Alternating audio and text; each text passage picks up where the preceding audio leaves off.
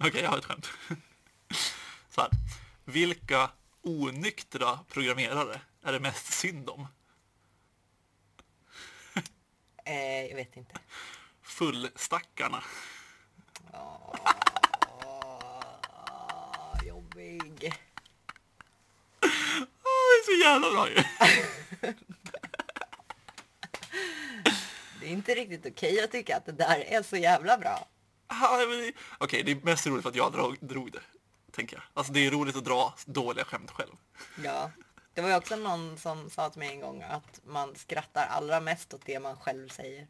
Ja, det är inte omöjligt faktiskt. Nej. Men det är lite som ditt race-condition-skämt förra avsnittet. Det var ju top notch. Exakt lika roligt som det här. Jag tänkte skämtet passar bra. Vi sitter ändå och dricker en cocktail instängda i värmen i min lägenhet. Jajamän. Det var typ 27 grader ute tror jag på min termometer. Eller något. Och när vi stängt in oss. Dragit för alla persienner och gardiner och grejer. Mm. Det kommer bli varmt. Varmt kommer det bli. Mysigt. Mysigt och varmt. Luft som går att ta på. Mm. Välkomna till avsnitt, vad det nu är, 8 av ASTF. Idag, jag har ett ämne, så får vi se vart det landar. Och jag började läsa en bok som heter Lycka till med resten av livet, tror jag. Och den har jag också läst. Har du? Ja. Ah, fan vad nice. Jag har inte kommit så långt, jag har kanske läst 50 sidor eller något. Den är inte så lång, men jag kommer inte ihåg vem som har skrivit den. Isabel Wahlstenstam. Ja, exakt. Någonting sånt. Hon typ jobbade som sportjournalist, gick in i väggen och har typ skrivit en bok om det. Mm. I stort sett. Jobbar nu också som sportjournalist. Okej, jag har ingen aning. Jag fick den här på rekommendationer som bara köpte jag. Ja. Så jag vet det som står på första sidorna i boken. Typ. Jag plöjde den typ och sen så började följa hennes Whippets instakonto. Whippet? Är det en hund? Ja. Ja. Nej, kanske inte Whippet. Eller så heter det Whippet. Ja. Fett skum hund, jag älskar den. Okej. Ja, det här är bra länkar att lägga i show notes sen. Både boken och henne och hennes hund. Mm. Men det jag läste, jag kom till kapitlet som handlade om bluff-syndromet eller imposter-syndrom. Mm. Och då tänkte jag, det kan vi kanske prata om. För det är ju superrelevant för oss också. Ja. Sen är det så att jag har ju typ inte imposter-syndrom. Men jag tycker fortfarande det är kul att prata om. Eller, det är definitionsfråga. Men liksom, vad är din relation till det? Ska vi förklara vad det är kanske? Ja, det är väl någonting som är väldigt vanligt hos utvecklare generellt sett. Och när jag har hängt i separatistiska grupper för utvecklare, alltså icke-män, så är det... Jag har nästan inte träffat någon som inte har det tror jag. Och det är väl mer att man tror inte att man kan någonting. Man går hela tiden och väntar på att någon ska komma på att man inte är hemma där. Eller inte kan någonting. Eller inte borde vara där. Eller producera någonting. Liksom. Kortfattat beskrivet. Det finns väl en hel vetenskaplig... Ja, nej men exakt. Och det är precis som du säger. Det kanske är vanligast när man inte tillhör majoriteten. Typ. Ja. Skulle jag säga.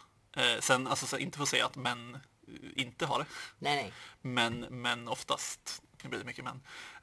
Men oftast så är det väl exakt som du säger, att det är andra som drabbas hårdast liksom. Ja, jag tror absolut det är många män som har det också. Jag tror det är ganska vanligt för yrket så att säga. Men jag tror att du kan hitta fler män som inte har det än icke-män som inte har det, liksom procentuellt sett. Ja, nej, men exakt. Och det tror jag också. Men tillbaka till frågan. Vad är liksom din relation till bluffsyndromet? Oj. Identifierar du dig själv med det? Oj, vad jag har vältrat mig i bluffsyndromet, imposter-syndrom. Det är väl någonting som jag har haft ständigt närvarande under hela min karriär. Liksom. Jag tror...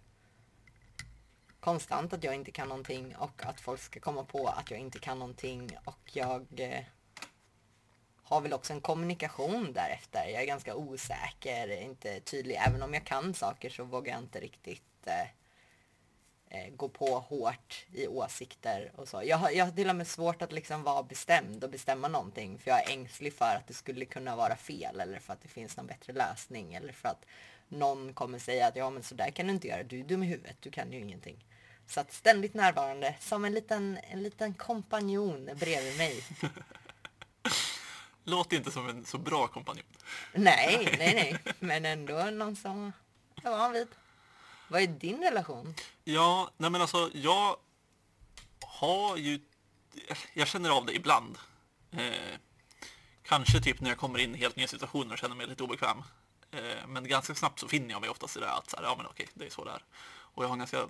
Min inställning är ofta att så här, ja, jag kan inte allt. Men så, det kan inte heller någon annan.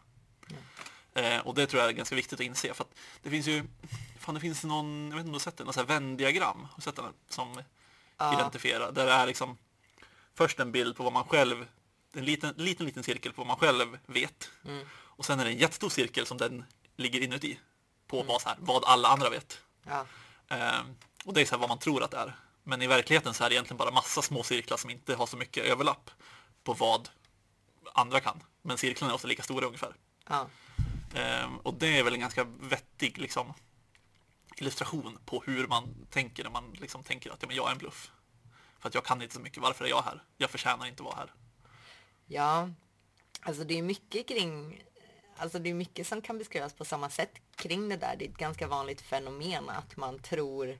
Att alla andra har så här mycket kunskap eller gör så här mycket saker. Alltså ta sociala medier. Mm. Alla andra har så här roligt. Men mitt liv ser bara ut så här. Fast det är för att du bara får se liksom, de här lika delarna på sociala medier. Och sånt. Så Venn-diagrammet är applicerbart på mycket sånt. Liksom. Men framförallt imposter-syndrom. Mm. Ja, nej, så att jag har liksom klarat mig ganska bra. Jag vet inte riktigt varför. Liksom jag tänker att jag skulle lika gärna kunna vara lika drabbad av det. Som många andra. Men på något sätt så har det blivit så att jag bara nej. Och sen det kanske har mycket att göra med att jag riskerar inte så mycket. Jag har liksom inte haft så dåliga upplevelser. Jag har inte haft någon gång när jag har fått höra att jag inte borde kunna saker. Eller så här, de uppdrag jag varit på, de jobben jag har haft. Alltså det var väldigt positiva upplevelser ur ett liksom kompetensperspektiv så att säga. Alltså jag har inte fått någon, det här, jag kanske behöver någon som skjuter ner mig liksom. Jag går emot hybris istället för imposter-syndrom liksom. Nej, men liksom, jag har haft väldigt många som har lyft mig snarare än ifrågasatt mig. Ja. Och det är ju egentligen en jättepositiv sak och det är så man vill att det ska vara liksom. Alltså imposter-syndrom är ju ingenting som man egentligen önskar på människor, för det är ju inte någonting som folk mår riktigt bra av. Nu säger jag det helt generaliserat för att jag vet inte, vissa kanske drivs av att vältra sig i det. Men jag tror också en sak som spär på det ganska mycket för mig är väl den här just om att strukturellt så kan min arbetsdag vara lite tuffare än gemene mans arbetsdag, och då menar jag verkligen män. För att jag menar, om du går in och så tänker du, jag vet inte riktigt om jag kan det här eller om jag tror på det här, och så säger du någonting och så lyssnar inte folk på dig och sen så säger någon annan det här senare och blir då hyllad till skyarna. Då har du ett så här, det är ingen som lyssnar på vad du säger. Du har två av de här grejerna när man säger någonting och så får man alltid svaret, jag förstår inte vad du säger, eller vad är det här för någonting? Eller då blir man ju också invaliderad i vad man säger och då blir det så här, ja okej, jag kan ingenting. Eller jag menar bara mer när folk förklarar saker för en som om man vore en bebis. Typ, men du förstår, så här går du tar ett steg framför det andra och så böjer du, alltså det blir på en extremt rudimentär nivå även fast man inte är junior längre, och det är liksom sänkande på många sätt, eller att man måste verkligen fightas bara för att få säga saker eller prata till punkt eller att någon lyssnar på en. Så att jag tror att det är mycket sådana saker som bidrar till att imposter-syndrom blir betydligt mer närvarande. För även om man försöker backa ett steg och säga att okej, men det här är rent strukturellt, det här är inte personligt, det här är inte, det funkar ju inte så. Jag såg ett snack en gång där någon pratade om det som om du är i en applikation och så är det en liten bugg. Det stör inte så mycket. Du brukar klara det liksom. Är det inget allvarligt så är det inga konstigheter. Men om du har jättemånga jättesmå buggar i hela applikationen, då kommer den inte gå att använda till slut, för att det kommer bara bli ett stort problem och du orkar inte slösa energi på det. Även om den funktionellt fortfarande funkar, så gör buggarna den outhärdlig. Och lite så är väl de här liksom små grejerna över en hel arbetsdag också. Ja, den där jämförelsen tycker jag var väldigt, väldigt bra. Ja. För liksom att förklara det till utvecklare liksom. För det känns som en jämförelse som, alltså hela den här strukturella grejen, oavsett vad det gäller, om det är rasism eller sexism eller alla andra ismer som tyvärr finns, så känns det som att det är väldigt många som liksom inte fattar grejen med att, eller som förklarar bort saker som att, ja men vadå, det här är bara en liten grej. Mm. Men en liten grej om och om igen är ju inte riktigt samma sak. Nej. Och det blir ju också en så här väldigt, jag vet att jag då försöker förklara det som att vi börjar, jag menar du och jag, om vi skulle gå in på samma ställe, då skulle inte vi börja på samma nivå. Vårt utgångsläge skulle inte ligga på samma plats. För att jag skulle då kanske bara genom att vi existerar innan vi ens har öppnat munnen ha ett sämre utgångsläge än vad du har. Liksom. Och det är någonting som folk generellt sett inte vill höra. Det är ju jobbigt att höra det liksom. Men det är så det är. Mm. Ja, nej men gud ja. Alltså jag, litet sidospår, men jag läste So You Want to Talk About Race nu i början på semestern. Rekommenderas varmt till alla. Det finns några kapitel som är lite så här amerikaniserade eller lite USA-fokus liksom. I och med att hon som har skrivit den bor där. Men i övrigt tyckte jag den var extremt bra. Alltså typ en sån här bok som alla borde läsa.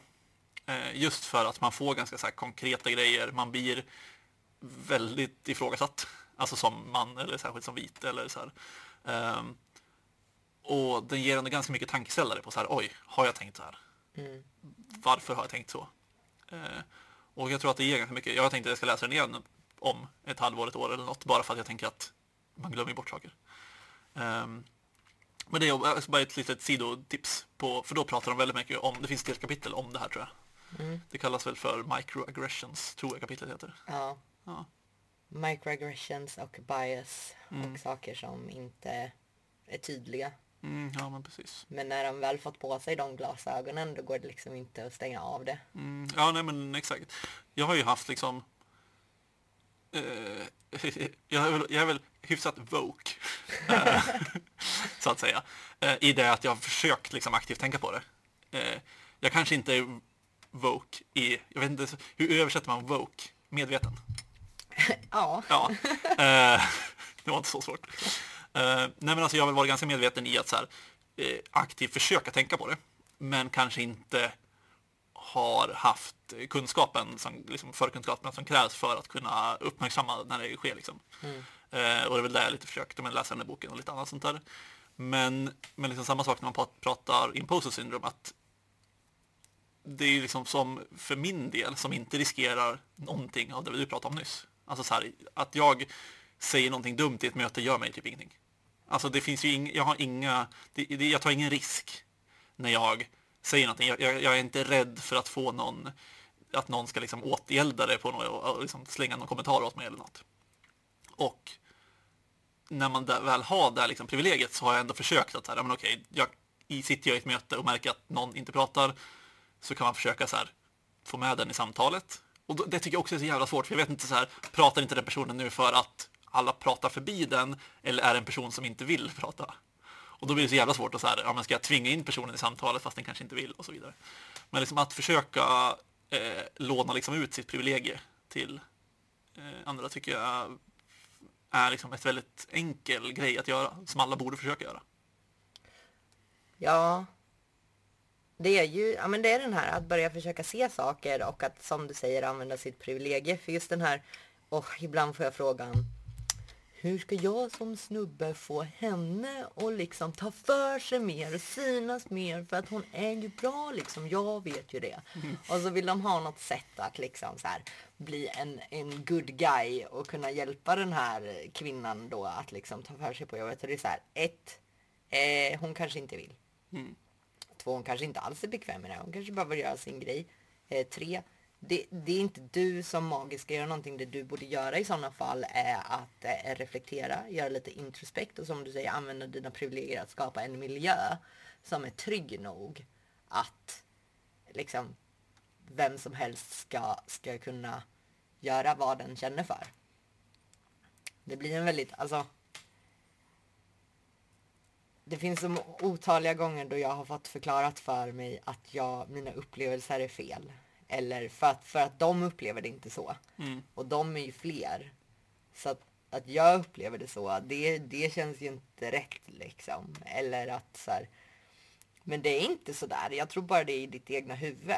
Man bara okej, men om det är i mitt egna huvud så behöver jag ändå uppenbart lägga energi på att fundera på det. Reflektera över det och reagera på det. Vilket kostar mig jättemycket energi på en dag liksom. Och hade jag varit i en extremt trygg miljö, där hade jag kanske inte behövt lägga energi på det liksom. Så att uppenbarligen så är det någonting som inte är 100 här ändå liksom. Och sen blir det ofta den här grejen att det är nästan det värsta jag vet är att minoriteten måste utbilda resten. Det är otroligt tröttsamt. Ja, för det var ju, jag tror att det var ett helt kapitel kanske i boken jag läste. Alltså så här att minoriteterna har ju liksom inget ansvar eller liksom skyldighet att utbilda andra. Och det tycker jag verkligen, alltså jag har nog varit där innan att jag har så här, när jag inte fattat saker så jag har pratat med de som är drabbade mer. Mm. Och så här, men varför känner du så? Hur ska man göra annorlunda? Och det är väldigt lätt att gå dit för att då blir det liksom mer på ett, jag tror att man lägger liksom fokus lite fel. Jag lägger fokuset på den jag har sårat. Och liksom lägger ansvaret på den att utbilda mig vidare, att rätta till problemet. Mm. Medan fokuset kanske mer borde ligga på liksom, strukturellt. Att jag ska inte fokusera på den enskilda personen man sårat, utan man vill liksom titta på liksom lite mer övergripande plan och försöka fixa problem. Det är fortfarande att man ska titta på sig själv fortfarande. Men man vill ju kanske ta ett steg tillbaka och inte bara så här, oj, jag vill inte såra just dig längre, utan man vill ju inte såra någon egentligen. Men jag tycker att det är sjukt svårt. Det är svårt. Det är jättesvårt. Jag menar, det vi säger här, det kanske inte är rätt ur allas perspektiv. Eller det kanske är saker som kommer ändras. Jag kanske kommer ändra mig om vad jag säger imorgon. Liksom. Det är ett väldigt svårt ämne. Men det finns ju vissa saker som är bara, gör inte så. Alltså som ett jobb jag hade där jag försökte lyfta liksom, att okej, jag tycker det finns jämställdhetsproblem här. Liksom. Jag har blivit, alltså fått kommentarer på mitt utseende och grabbad tag i när folk varit fulla och sådana saker. Jag tycker det är problem här. Och då blev det alltid så här som på ett möte. Då ställde de sig och så pekade de på mig och så sa de, hur ska vi lösa det här? Mm. Och jag sa, jag har ingen aning. Jag kan inte vara lösningen på det här problemet. Jag är ensam i det här. Sätt inte mig i den situationen liksom. Jag har sagt till. Och bara det är en ganska stor sak. Och bara det är ganska många som inte gör. Så att lägg inte ansvaret på minoriteten. Liksom. Mm. Nej, för egentligen det handlar ju inte om så här. Om du säger till, det handlar inte om gör inte så här mot mig igen. Alltså det är klart att du säger till för att du inte vill att det ska hända dig själv igen. Men det handlar ju minst lika mycket om att du inte vill att det ska hända alls. Ja. Alltså nu för tiden är det ju mycket mer att jag vill inte att det ska hända. Oftast yngre kollegor. Mm. Mindre erfarna kollegor. För att jag börjar väl ändå uppnå någon typ mått av luttering. Jag vet inte. Man blir jag blir lite irriterad för att man ska inte behöva nå dit. Jag tror att ett kapitel jag läste i den här boken av hon, Isabel hette hon va? Ja. Handlade om så här att folk sa att de skulle ha lite skinn på näsan. Mm. Och det kapitlet tyckte jag var skitbra. För att det är så här, vad fan ska man ha skinn på näsan? Det är inte det som är problemet. Nej. Det är inte du som ska bli luttrad och bitter för att du ska lösa det här. Utan...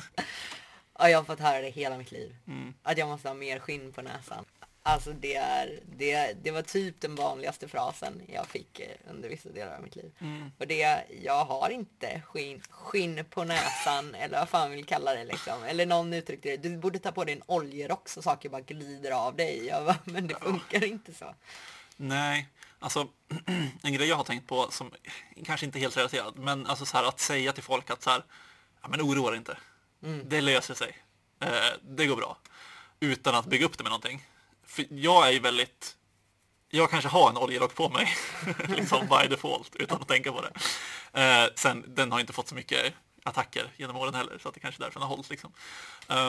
Men jag har nog varit väldigt mycket där, att jag är ganska obrydd av mig, som jag pratat om i några avsnitt tidigare, att liksom så här, jag har väldigt lätt att tänka det löser sig, det går bra, man behöver inte oroa sig så mycket, man behöver inte vara nervös och så vidare.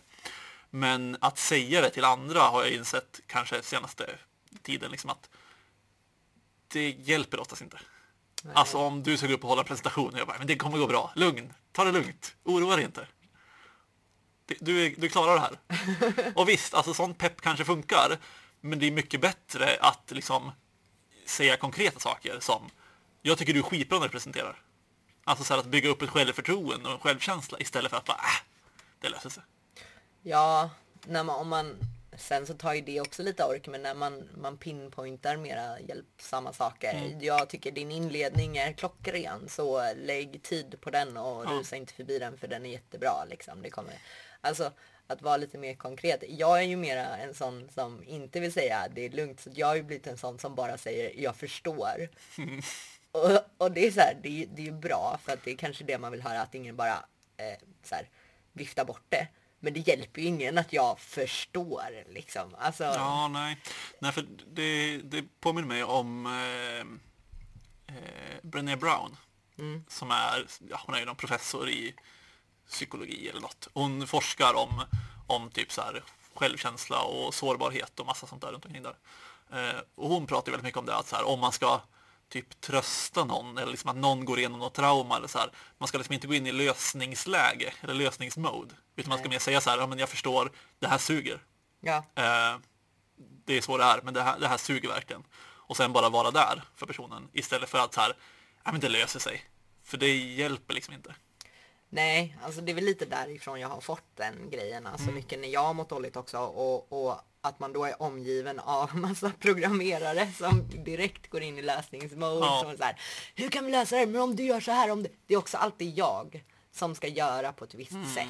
Eller funka på ett visst sätt för att det ska lösa sig. Och det är så här, man bara okej, ett, du förstår inte de här problemen. Två, jag mår dåligt nu, men det här är min vardag, låt mig vara lite ledsen. Och så kommer det komma en ny dag imorgon liksom. Låt mig vara förbannad. Låt mig vara förbannad för att jag återigen, dessutom i en Slack-kanal, skrev tydligt, jag tror att vi har det här och det här och det här problemet. Och sen så efteråt, typ en dag senare, så skrev en snubbe samma sak. Och då var det liksom en reaktion på det. Alltså, låt mig vara sur över sådana små saker. Och om ni vill in i lösningsmål, blanda inte in mig i det där då liksom. Alltså, ta lite ton själva. Det är den här... Men det är ju lite tysthetskulturen som vi pratar om i många andra ämnen. Ja, men alltså jag tycker verkligen att det är så jävla svårt. Jag är inte så konflikträdd av mig. Men jag tycker ändå det är så sjukt svårt att lyfta såna här frågor som sexism eller rasism eller vad det kan vara. För att jag känner inte mig som liksom en expert på området. Så jag är, alltså man är ju rädd för att göra fel. Nu försöker jag väldigt mycket så här embrace att så här, men det kan bli fel och då får jag stå för det. Ja. Men jag ville hellre lära mig genom att göra fel och liksom iterera, så att säga. Men annars så tycker jag det är så jävla svårt. Alltså så här, bara att lyfta någonting. Det var något möte någon gång när någon sa, ja men ni tjejer.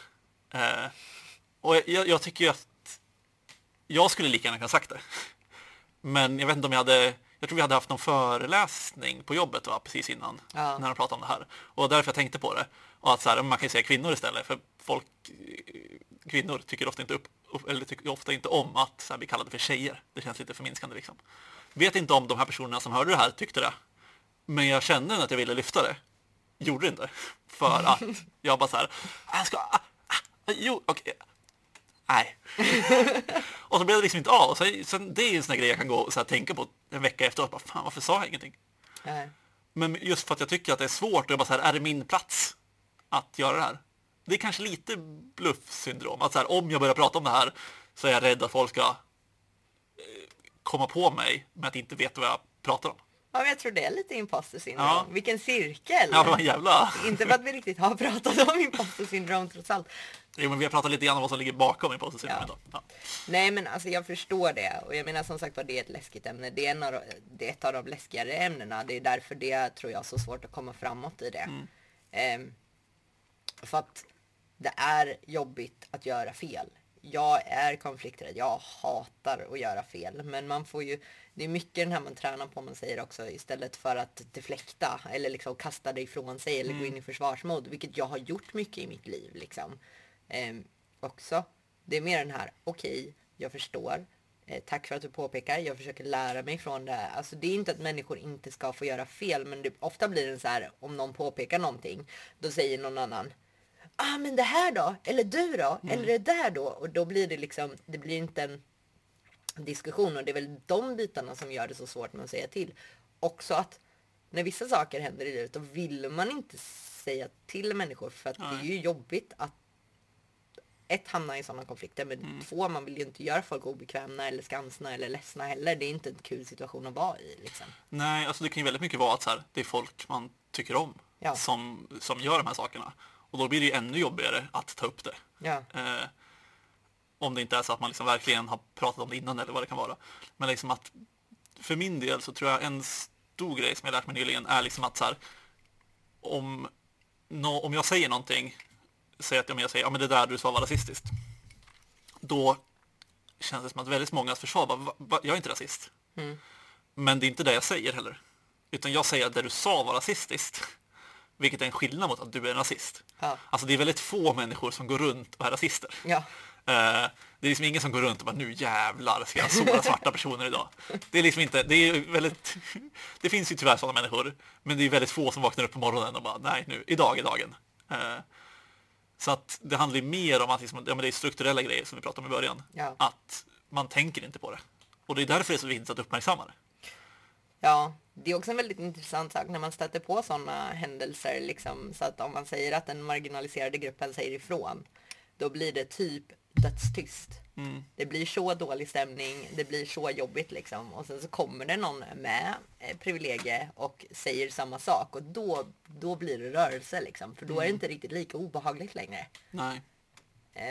Och det är ju också en väldigt jobbig sak med att säga ifrån. För speciellt när man är i ett tillstånd där man säger, okej, jag är sårad. Jag är sårad av det här och det här. Nu måste jag säga ifrån. Jag kanske inte kan säga ifrån på det mest liksom passande viset just nu, för att jag är i en känslostorm.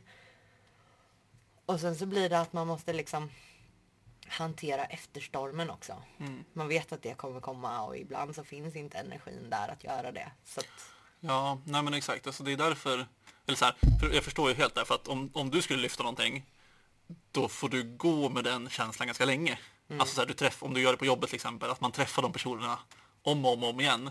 Och jag inbillar mig att den känslan, eller inbillar mig inte, jag tänker mig att den känslan sitter kvar. Alltså så här, om du träffar personen igen, då finns det ändå där i bakhuvudet någonstans att sist vi pratade, då pratade vi om det här. Ja, speciellt om personen har liksom kastat ifrån sig. Då blir det ju helt plötsligt ganska mycket jobbigare tycker jag att umgås med den personen. För man är så här, okej, det känns ju nästan som att man kanske inte blir värderad. Alltså, finns det inget introspekt hos den här personen? Ja, nej, precis. Det blir intressant för att allt jag har är introspekt och självreflektion och självhat. Liksom. Ja. Så då undrar man, okej, varför har inte den här personen funderat en gång till? Liksom? Och det kan ju vara väldigt påfrestande. Ja, ja precis. Och det som jag tänker är att det gör det ännu viktigare för vita och män särskilt att lyfta de här grejerna. För att jag tänker, för min del, jag skulle ju inte bära med mig där. Alltså, kanske om det blir världens grej. Alltså om vi hamnar liksom i ett bråk eller att det blir världens diskussion om det man pratar om. Det är klart att man tar med sig där liksom. Men att jag skulle inte kanske bära med mig det på samma sätt för att jag är privilegierad nog att kunna släppa det. Ja. Sen så är det också kanske inte så att du, för att alltså det man också kan få, det är ju en liten som jag sa, efterstorm av skulle vilja kalla det biktning och förklaring där man liksom måste lyssna på varför folk gjorde så här, eller att de inte menade det, att de mår dåligt. Så att helt plötsligt så kan man också hamna i en situation där man måste trösta personerna. Ja, du tänker att de typ så här, oj, jag menade inte det så, förlåt, jag är inte en sån här människa. Ja. Jag mår jättedåligt över det här, och att de gör det liksom till dig. Ja. Om det är du som är sårad då, i det här fallet. Ja. Mm. så blir det ju många gånger också. Och jag menar, det är ju fint. För att jag menar, det betyder att folk bryr sig och att de tänker till. Och jag menar, absolut, om jag hamnar i en sån situation, det är mer så här, om de säger förlåt, för att vissa gånger säger de inte ens förlåt om det har uppstått någonting, utan liksom, då blir det bara en så här, jag upplevde det så här, jag mår så här dåligt, och så blir det bara en lång biktning från deras håll. Då blir jag så här, ibland så kanske jag inte ens orkar ta i det. Liksom. Annars är det så här, ja, jag tar emot din ursäkt, det är inga konstigheter, men jag kommer nog kanske inte hålla på att trösta folk, det har jag slutat med.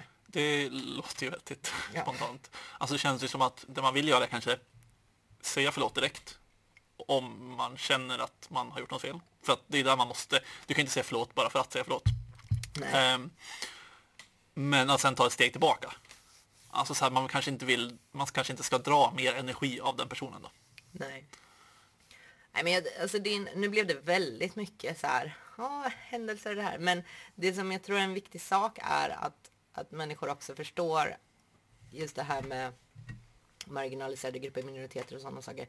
Det är ganska energikrävande att säga ifrån. Det kommer inte lättvindigt liksom. Nej.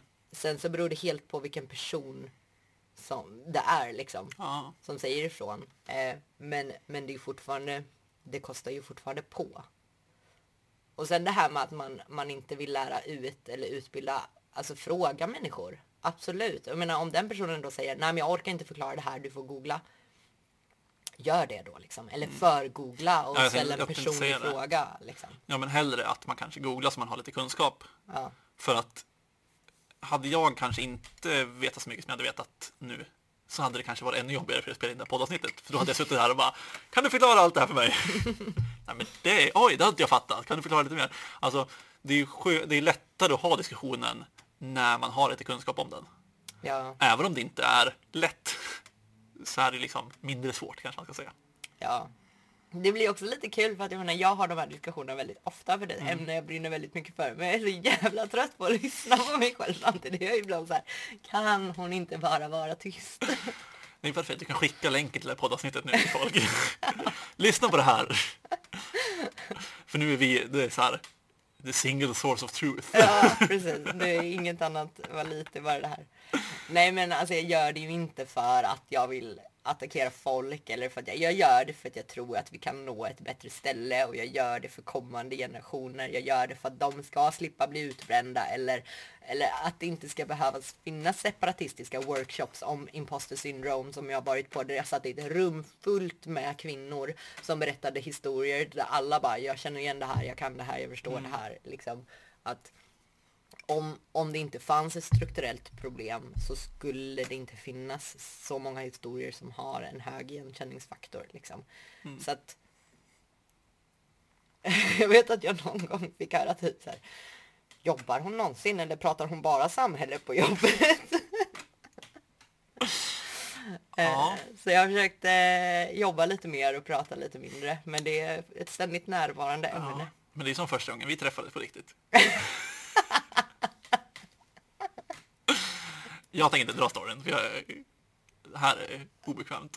Drog du en cliff, eller så drog du ett A men inte ett B i en podd? Ja, jag har förträngt, det är liksom ett trauma i mitt liv. Ja, men, alltså, så här, jag såg ju Therese på någon... Nu pratar jag till lyssnarna uppenbarligen. Men jag såg ju dig på konferensen Svetug ett år. Och sen, ganska precis ett år senare, så började vi på samma jobb. Eller jag började på samma jobb där du jobbade. Ja, eller hur? Jag var redan där. Ja, exakt. Och då första gången vi riktigt pratade så sa jag typ varje gång du öppnar munnen så säger du något feministiskt. Ja. Var det så? Ja. Jag intalar mig själv att det här var lite på skämten då. Jag hade inte pratat med dig så många gånger innan. Nej, men du öppnade också med, ta inte illa upp nu. Ja, ni hör ju vilken hemsk människa är. Här sitter vi nu och spelar in en podd och pratar om feminism. Ja, ibland så går det åt rätt håll ändå. Ja. Nej, för fan, det är hemskt. Får se om jag klipper bort det här sen i redigeringen. Ja, vi kanske får avrunda där med den oerhört tråkiga anekdoten. Cocktailen kanske har gjort sitt nu alltså. Ja, exakt. Vill man oss något så finns vi på Twitter. Jag heter Aventon med W1A1. Och jag heter T.com Stadius. Och sen finns vi på asdf.pizza.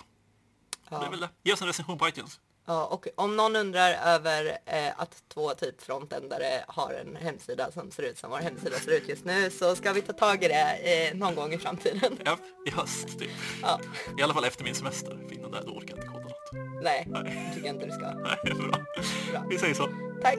Hej då. Hej.